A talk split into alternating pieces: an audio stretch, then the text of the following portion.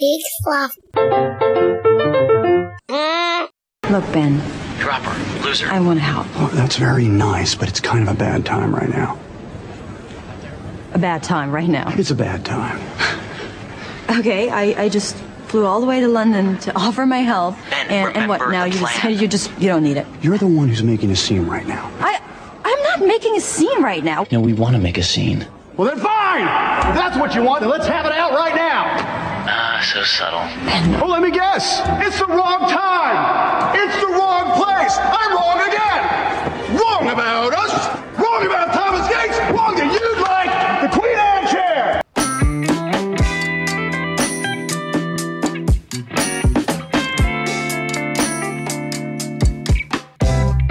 Hey, everybody, I'm Joel Murphy, And I'm Andy McIntyre. and this is Silver Linings Playback, the podcast where we watch maligned movies and we look for their silver lining. And we are continuing Nick Cage month uh, with our second installment. And this time we are going to get right to the point and say we're talking about National Treasure 2 Book of Secrets. Yeah, because obviously National Treasure is a national treasure. So we had to go to book, you know, to part two, Book of Secrets, to, to find them aligned. Right. Yeah. Because National Treasure is is a flawless movie that won every award known to man. And uh, there's it's unassailable in every way, shape, or form. A lot of people forget that's what Nicolas Cage won his Academy Award for, was his performance in National Treasure.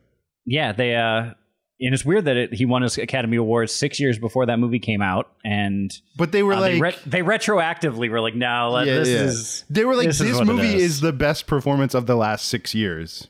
Yeah. And they gave it to him. Mhm.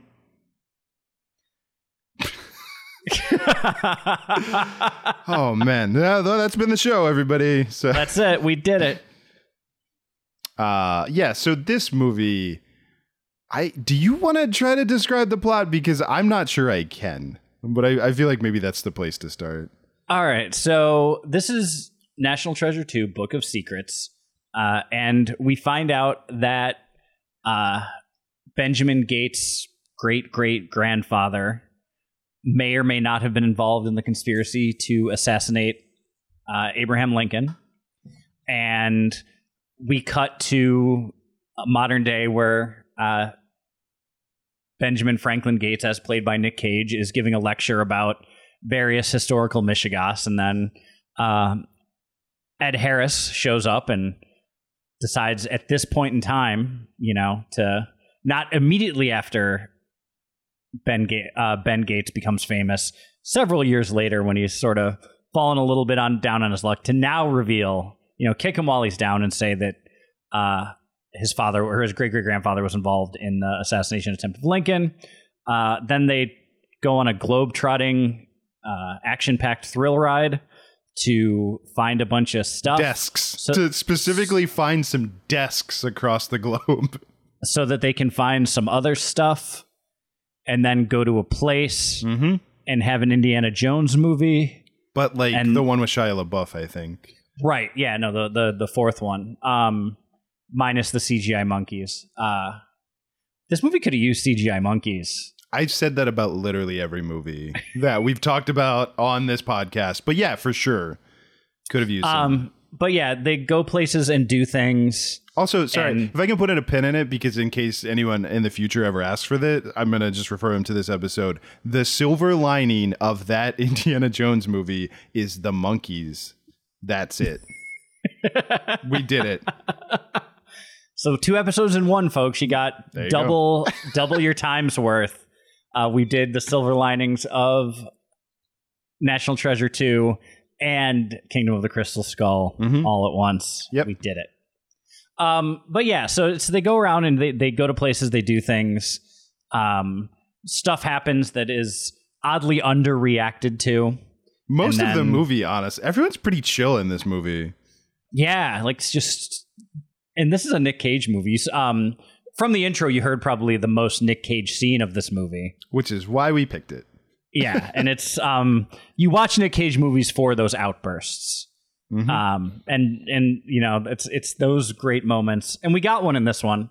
Uh didn't have one last week with uh USS Indianapolis. No, the closest that we got was that speech we used at the top of the show last week, where he's kind of addressing everyone, but it's still, as you discussed a lot in that episode, pretty understated Nicolas Cage wise.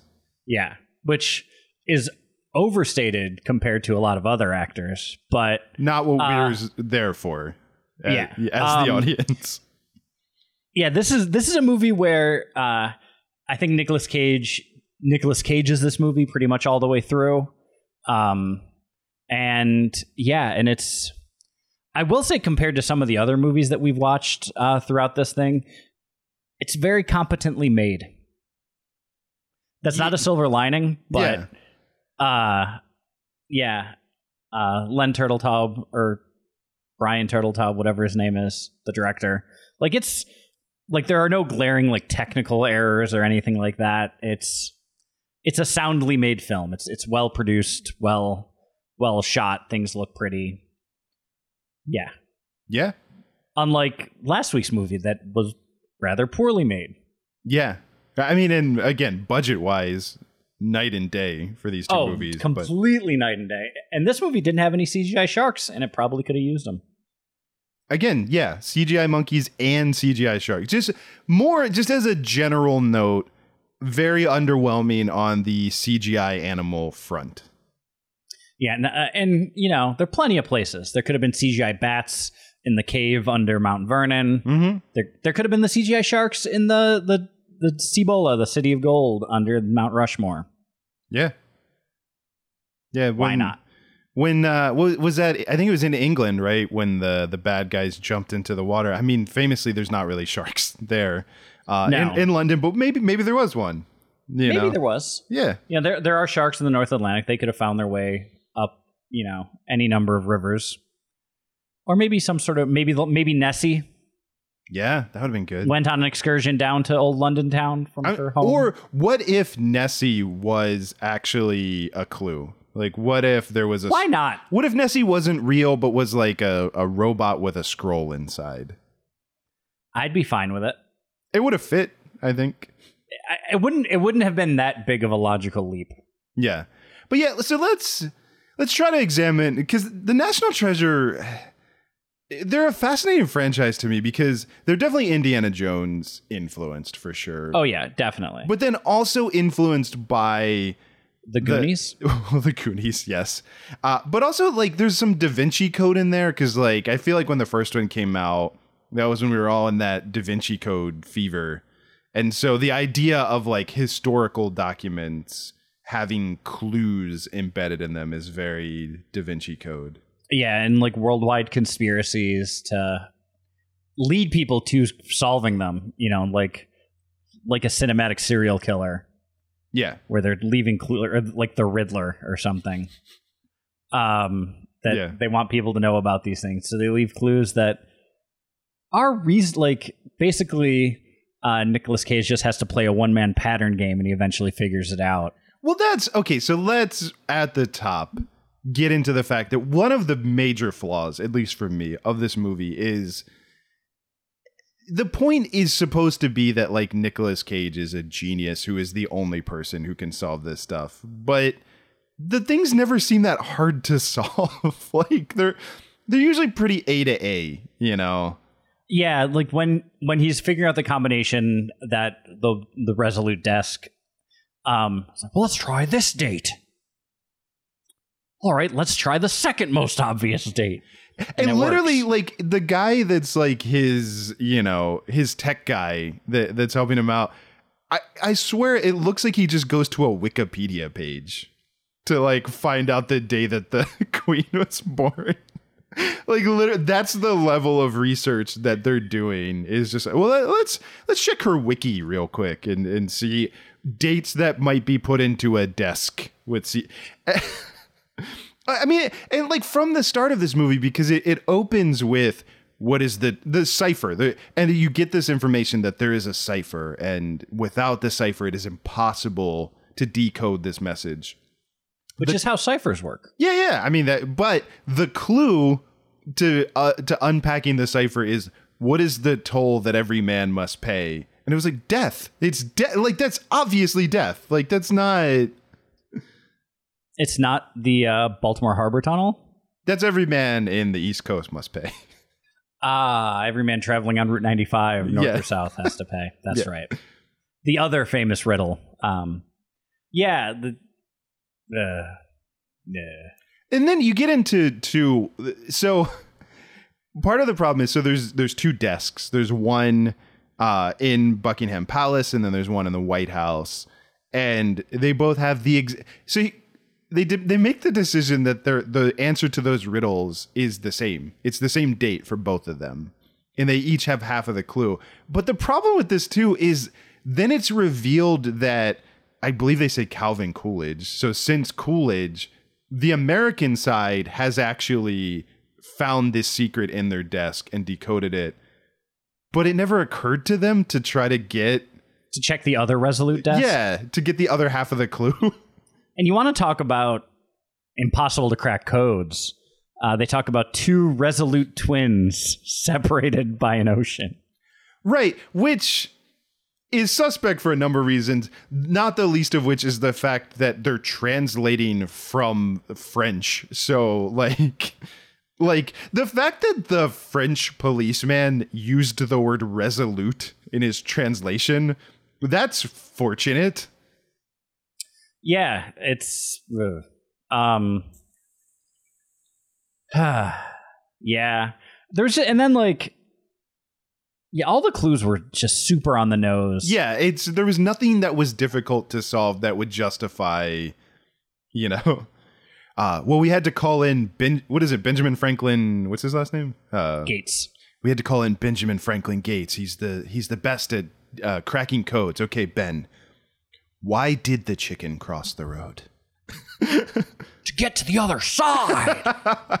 Like that's where they're at with the. oh, so we just turned the book over. it was on the back. It was actually the clue was on the back. We didn't think to look at it. Thank God for Benjamin Franklin Gates. We couldn't have done it without him. um yeah and so they have various adventures with ed harris trying to get revenge for being killed at the end of the rock Yeah, Ah. he's he's pretty fired up about it. you know um just decides to come back with very stereotypical evil goon henchmen uh and then they eventually like kind of work together but kind of don't Okay, can we? they- All right, so let's talk about Ed Harris's plan for a minute. Okay, so he need he's trying to find this city of gold. That's his whole jam for some reason. I his it's a, motivations is were it's a city of gold i would like a city of gold But that's not he wanted to discover it. He didn't seem to want the gold. He wanted the credit for the gold. But so he he seems to know that he needs the help. Uh, as we just demonstrated, the only man for the job is Benny Frank uh, Gates. Like obviously, that's B. the frank gates yeah.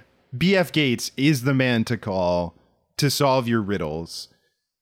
One, why did you frame his great great grandfather? Like, that seems unnecessary and just mean. Uh, Yeah, like when I want people to do things for me, I I usually will disparage a relative of theirs because then they'll start. have no choice but to Well- help. disparage a relative of theirs and do it face to face so that they know that it's me, a person they were unaware of, so that in the future, every time they see me, they hate me. It's a good starting point for a negotiate. But like, you know what I mean? There I had a lot of that watching this movie of like, just give him like tip him off that there's a city of gold and sit back because he doesn't know that you're the one who tipped him off and watch him work and then show up at the la- like because he does a thing which was the smartest thing he does which is he, they break into his dad's house and clone his cell phone which the the genius protagonist of this movie never figures out that No, not at all. and just continues to be like, "Hey, Dad, I got that clue. Here's the answer to it. Here's where I will be at this exact time to use the information that I have. I'm telling you this over a telephone." Yeah, it's So, but like, I there was always like every time, uh, you know, BF Gates would go somewhere. They would show Ed Harris and his goons would show up and like try to kill him, and I was like, kill him at the end. Like, wait, Like, Yeah, let him do. restraint, man. Well, because also he's the one breaking into these like high security areas and like putting himself at risk. You, it would be way smarter as the villain to just let Yeah, him do all through that. the course of the movie because he breaks into Buckingham Palace, the White House, the Library of Congress, and then kidnaps the president in Mount Vernon. Mhm. Like those are all crimes that would put you in jail for a long, long time. and how he is okay at the end is also rather suspect. But I also I really didn't like to be honest, I really didn't even track with it because I didn't maybe I missed it, but I didn't even really get how any of this was going to clear his grandfather his great great grandfather's name except for the fact that like that was his his story was like I was trying to find a treasure so like there I guess there was a tenuous logic that to prove that he was honest about the treasure would then clear his name but I I don't know why the two things were separate from one still- another. Yeah, it, it, doesn't check out because it just doesn't. Because okay, yeah, he knew that about there was in fact a, tr- a lost city of gold that Cibola actually exists, and everything. It just doesn't mean that he didn't also Yeah, he could have done try both. to kill Lincoln. Yeah, he could have known about this treasure and been a co-conspirator. Like there there is nothing about the city that proves that he didn't help to take out Lincoln. Right. Not not one. Yeah, it it's it doesn't make a lot of sense. Um Also, it's super easy to kidnap the president, apparently. Super easy. You just, just- kind of go, "Hey, you want to see these tunnels?" Which like, you know what? I want to make fun of it, but it's you know, without without being talking about current Yeah. events, maybe that's plausible. Yeah, it might, it might be. Um Yeah. Honestly, uh, you know what? Again, I don't want to get political with it, but I think if it was our current president, you could literally just walk up to him and be like, "Hey, I heard that you have a really secret book that, uh, and I love you as the president and think you're great. And my favorite book is The Art of the Deal, but I think my second favorite book would be this might secret be book. this one. If you don't mind sharing it. Also, I'm Kid Rock, so I'm already in the Oval Office. Like, right. Secretary of the Interior Kid Rock. anyway, Um yeah, and I thought they picked a great hiding place for the book, that was cool. the library. Yeah, you hide it in the library. Like, wh- who would think to look for it there?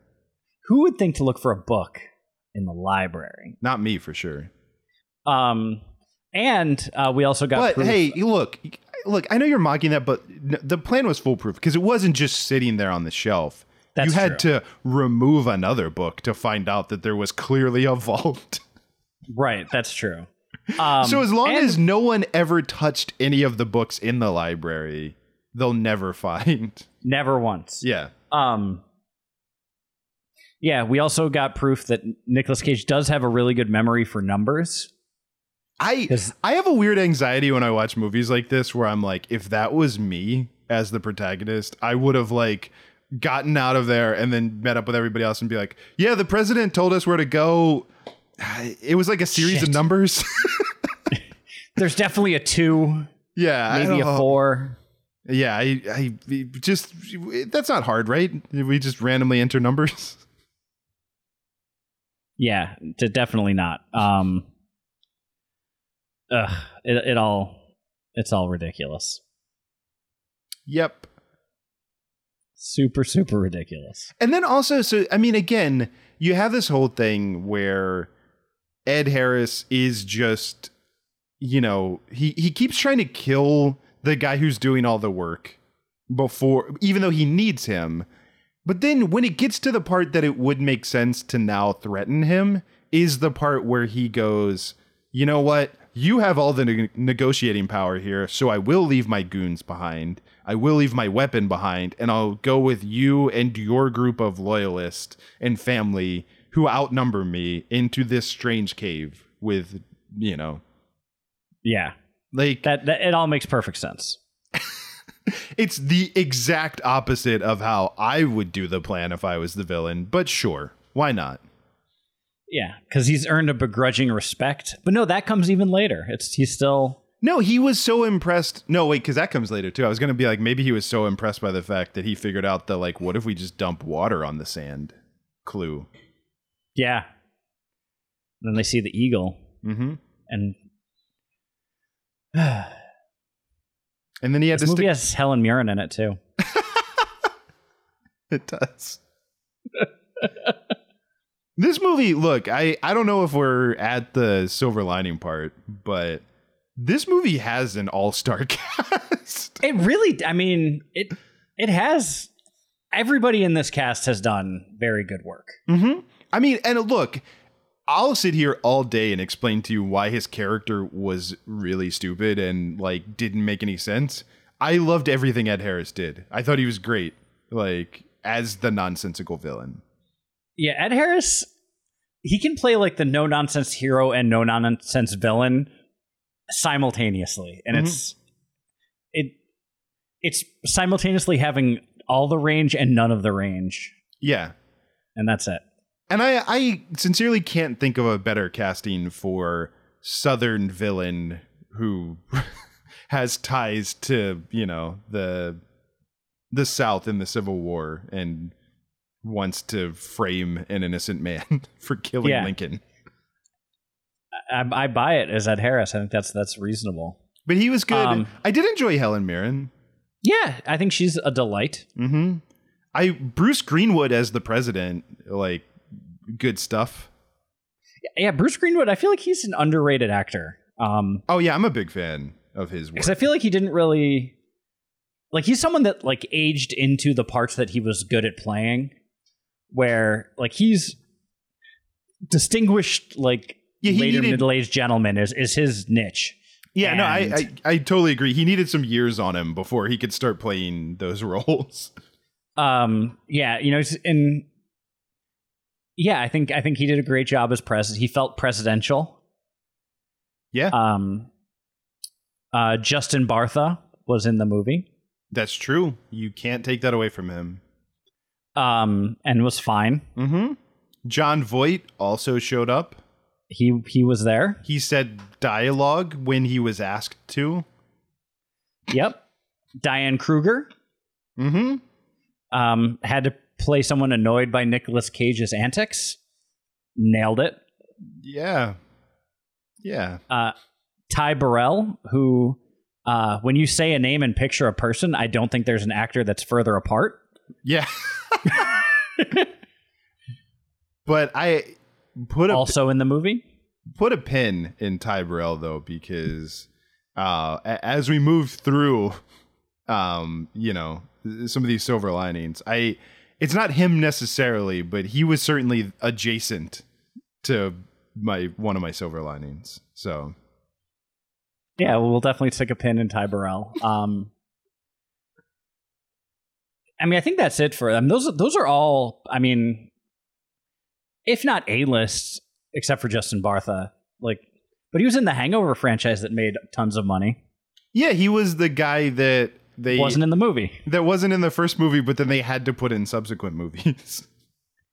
but he was also not involved in their antics in the subsequent movies. no, but they also couldn't just make every movie about him disappearing. Right. I, I, would they have, should have. or they should have written him out. But yeah. I think it's. I, I don't know. I just say go all in and say, "Oh, he's missing again." why? Why not? Also, maybe we should save this for when we inevitably do the Hangover 3 on this show. That's true. We'll, we'll, hold off that. Um, but at the same time, though, Justin Bartha is a good actor, or can be a good actor. Um, I'll say that I he saw- was decent in this role. Like, yeah, I, I enjoyed his sort of like put upon, where he always is trying to, you know, be the cool guy, and it just never works. when it Like was I a- like, I like the little. He had the Indiana Jones hat on his standee at the bookstore, and you know, all that stuff was cute. I'll say it's one of the better subplots in the movie is the idea that Nicolas Cage is now famous because of the first National Treasure movie, and no one knows that Justin Bartha was involved. in Right. it. That's a good bit. Like that's It is a good bit. yeah. Is there anything else that that bears maligning about this movie, or are we ready to pivot to the silver linings? I think I think I'm good. I, I don't have any more notes. I'm like I'm scanning, but I, Yeah, there's nothing else. Um, yeah, nothing else to really. So let's get to let's get to the silver linings. Okay. So I, I already said Ed Harris, but just just to reiterate, Ed Harris, yeah, often a silver lining in Mhm. movies that he's in. uh, Helen Mirren too. Like, She's delightful. yeah, Um, I, I don't know that she's delightful enough in this movie to make her a silver lining the way she is in like Red or something like that. But or even uh, later era Fast and Furious movies. right, Yeah. um, but she's she's a great actress Mm-hmm. and you know, um, gives uh, gives a good performance and is believable in everything she does. Oh, you know who we forgot to mention? I don't even think he's a silver lining, but we didn't talk about the fact that Harvey Keitel is in this movie. Oh, that's right, is Sadusky. Yeah, Yeah, Harvey Keitel, another great actor that doesn't do anything. no, he needed to be more the wolf in this movie. If you're gonna make him the guy who knows everything, like give him more commanding presence. He he should just always be Winston Wolf. Yeah, no, this is best character. Yeah. Anyways, so silver linings. You said let's go. Let's get to your Ty Burrell one because we've already teased it. Let's not drag it out anymore. Okay, so since I mentioned it, uh, and and it kind of it ties into the the clip in the beginning. To me, legitimately, I loved both scenes where Nicolas Cage and uh, I'm sorry, what's her name? The um, Diane Kruger. Diane Kruger had to create distractions to get to the desks. Like, and so the first one was the argument in Buckingham Palace, which was really fun. And again, best moment for me in the movie is watching Nicolas Cage like wave his arms around and stomp down the steps. And and we we cut it off, but like when he starts yelling at the the guards and just throwing like British insults at them, I I really like I did like that. Yeah. I like sporty. yeah, because again, that's what I want from a Nicolas, a ridiculous Nicolas Cage movie, is him to be absolutely over the top and insufferable, and he did that in that scene. I, the Ty Burrell one wasn't as good, but I did still enjoy the business of searching for the earring, creating the distraction to Yeah, get to that was desk. fun. So like that stuff those two scenes were the probably the most fun scenes in the movie to me. Yeah, I I think I would agree, and I don't think that that was the filmmaker's goal. Um, No, I'm I, I sure think there were they were others. hoping Yeah, that the the uh, Temple of Doom at the end was more what they were hoping would be the exciting stuff. man, we we already pivoted, but I'll just say for me that that that actually had the like as soon as they went into the the cave, I my interest in the movie plummeted. To be totally honest. Yeah, I mean, pretty much mine too. Uh, I remember because when I was watching, I was like, "Oh, there's still like 20 minutes left." All right. Yeah, it's. I Like, mean, I they guess found it. They found the thing. I, I guess I'll just say that, like, just to yeah. I, I sorry, I should have said it before, but yeah, the the movie, e- the end of this movie is not good. It's not satisfying. It doesn't make a lot of sense. It just doesn't work. None of it works. Like Ed Harris's motivations don't really make a lot of sense. The peril doesn't really read. The discovery doesn't really feel big. It feels like a million other movies like this that are better, like The Goonies or early Indiana Jones movies. It just Or even the first National Treasure. even the first national treasure like the actual city of gold uh, the second that they go underground i didn't like any of it to be honest I don't know. I I love watching people balance on a precarious platform so that they can jump to a ladder like it's a goddamn video game. yeah that, that was good stuff also i mean the smoldering sexual chemistry between jon voight and helen mirren like Oh. palpable You say smoldering, I say just full on open flames. yeah i and underwater like that's no easy feat No, you can't really have fire underwater, but they do it they did it yeah i mean god will they or won't they am i right again because I mean it's it is it is BF Gates' mother, yeah so they did before. and they And will look what they produced. Yeah. So you want to make you want more of that? I can't wait. I hope the the third one is just them dating. That'd be good. trying to reconcile. That's the whole movie. There's no na- there's no national treasure. There's no Templar conspiracy or anything. Yeah. That'd be good.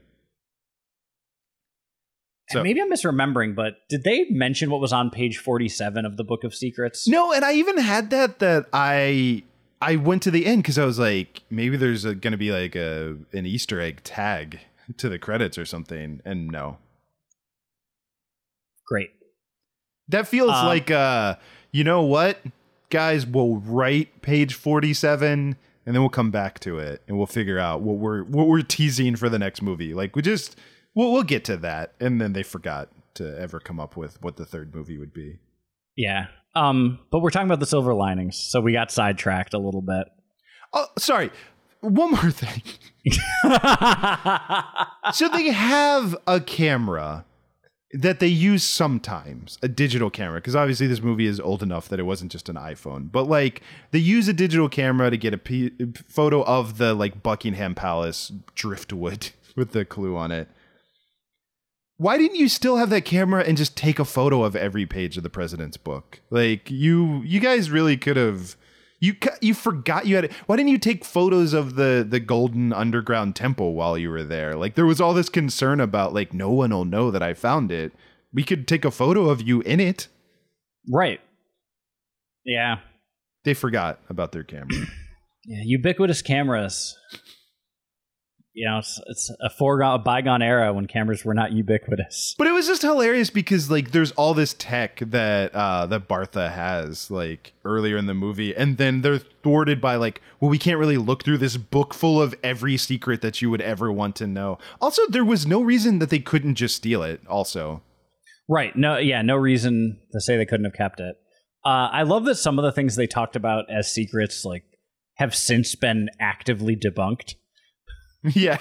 Like Area 51 is exists and is like a weapons testing site, and it's always existed. Yeah. It's not some secret alien base. Which is like, funny because facility. Which is funny because the way it's worded in the movie is very much like he says something about Area 51, and then they're like, "Oh, that's a, a myth," and it's like, "Well, Area 51's not a myth. Like it exists. Right. What they do there is up for debate. Yeah, there aren't aliens there, but there is." Which also is weird because we've both confirmed what Area 51 has done, but also the government recently has been acknowledging that there is footage of UFOs, which again, this is a weird tangent. Uh, gets people jump to aliens, which is not what that means. But what it does literally mean is that there are flying objects that our government has not been able to identify that are real. So would you say that those are unidentified flying objects? Well, right, they are UFOs by definition, but that, then people go like, the government confirmed that aliens existed, and like, or Russia has you know drones, but sure, Yeah, all of that seems plausible. yeah, Um so silver linings.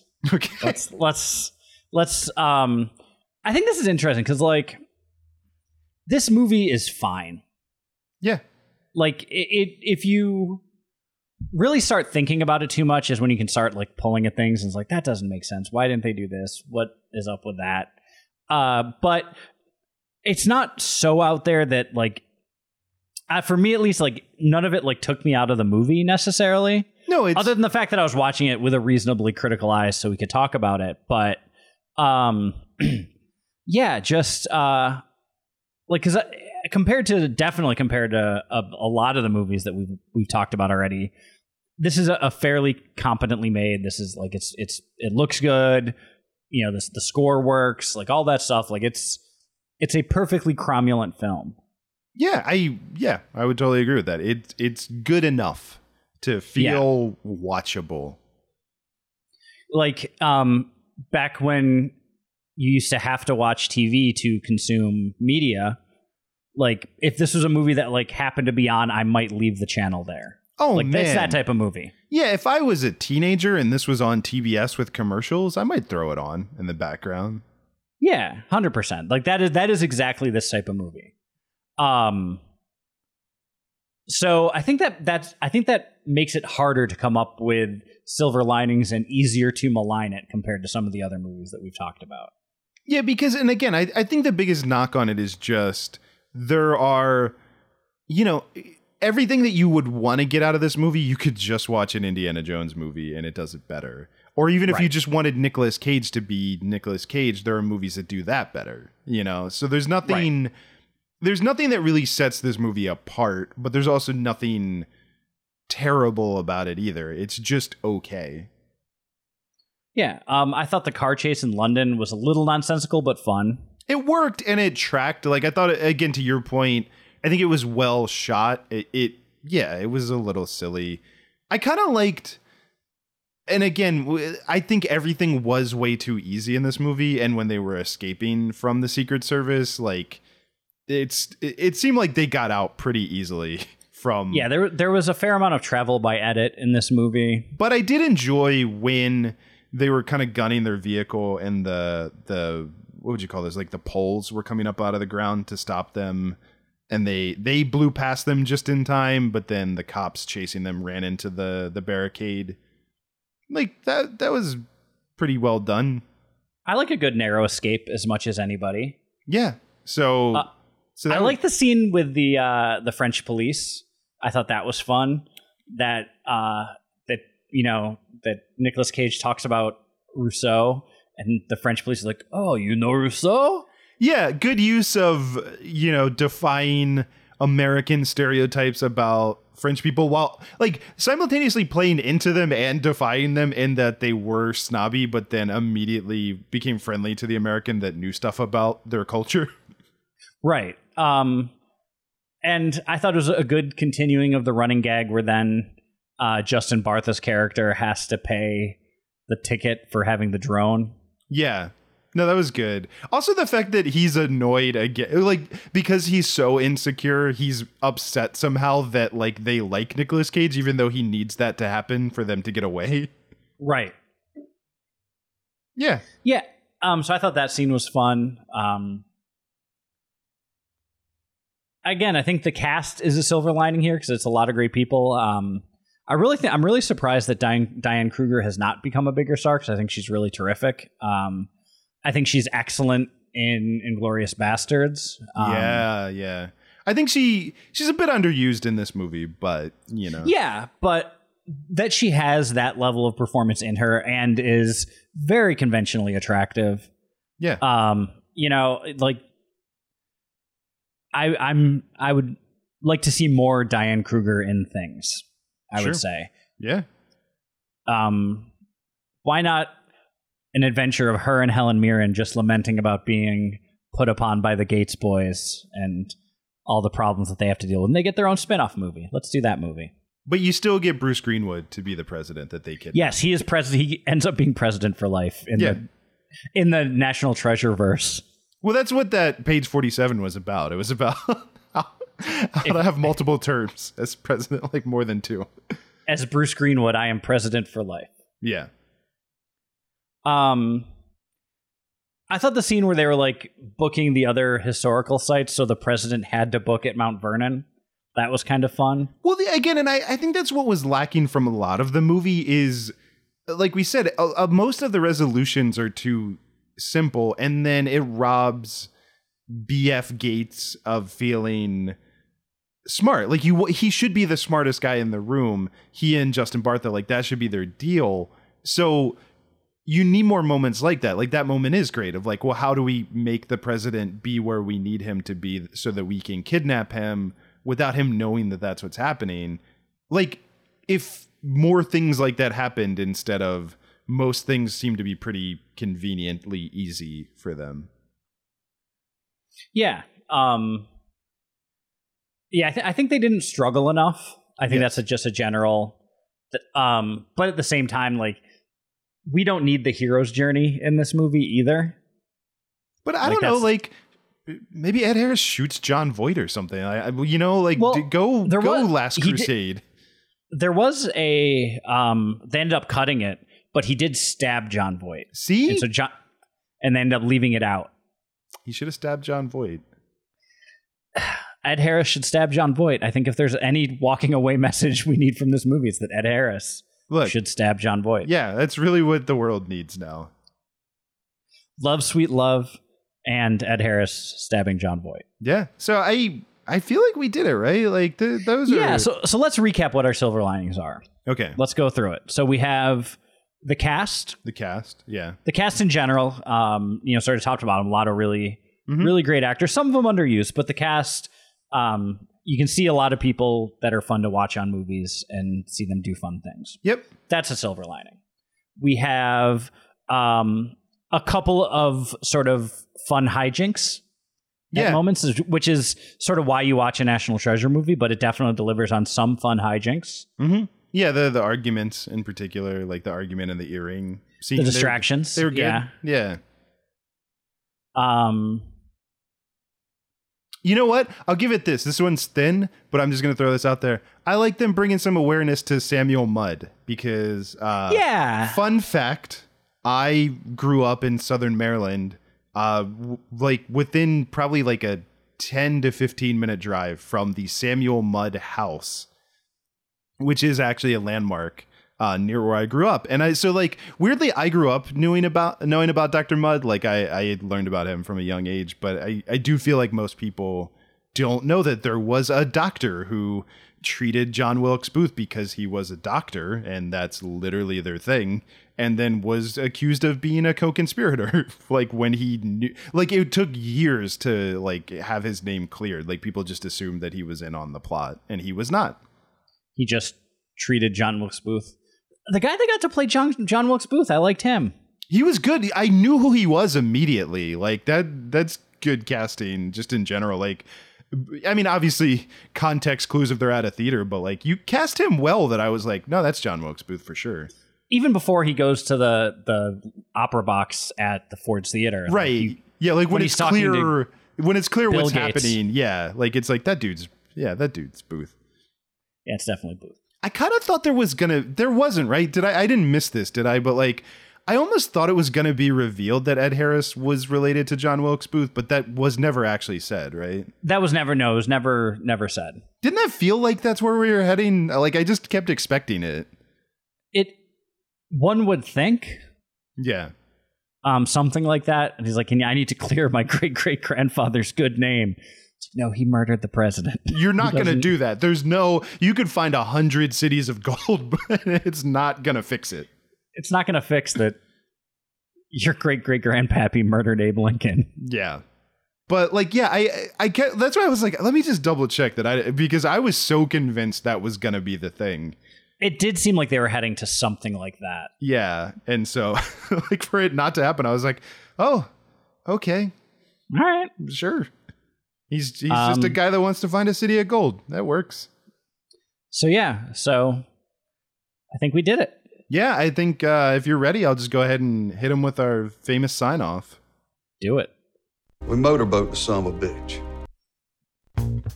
Silver Linings Playback is a production of HoboTrashCan.com. If you enjoyed the show, please rate or review it on Apple Podcasts. Hear more great shows on the Peak Sloth Podcast Network, like this one. We Have to Ask. It's a podcast where we answer the question Are you going to eat that? What will you leave behind? Why get out of bed? Will you be our neighbor? I'm Marty. And I'm Jonathan. We're two hosts. Infinite Universes. We, have, to ask. New interviews every Tuesday. Find us on iTunes or online at wehavetoask.com or with the other great podcasts on the Peak Sloth Network at peaksloth.com.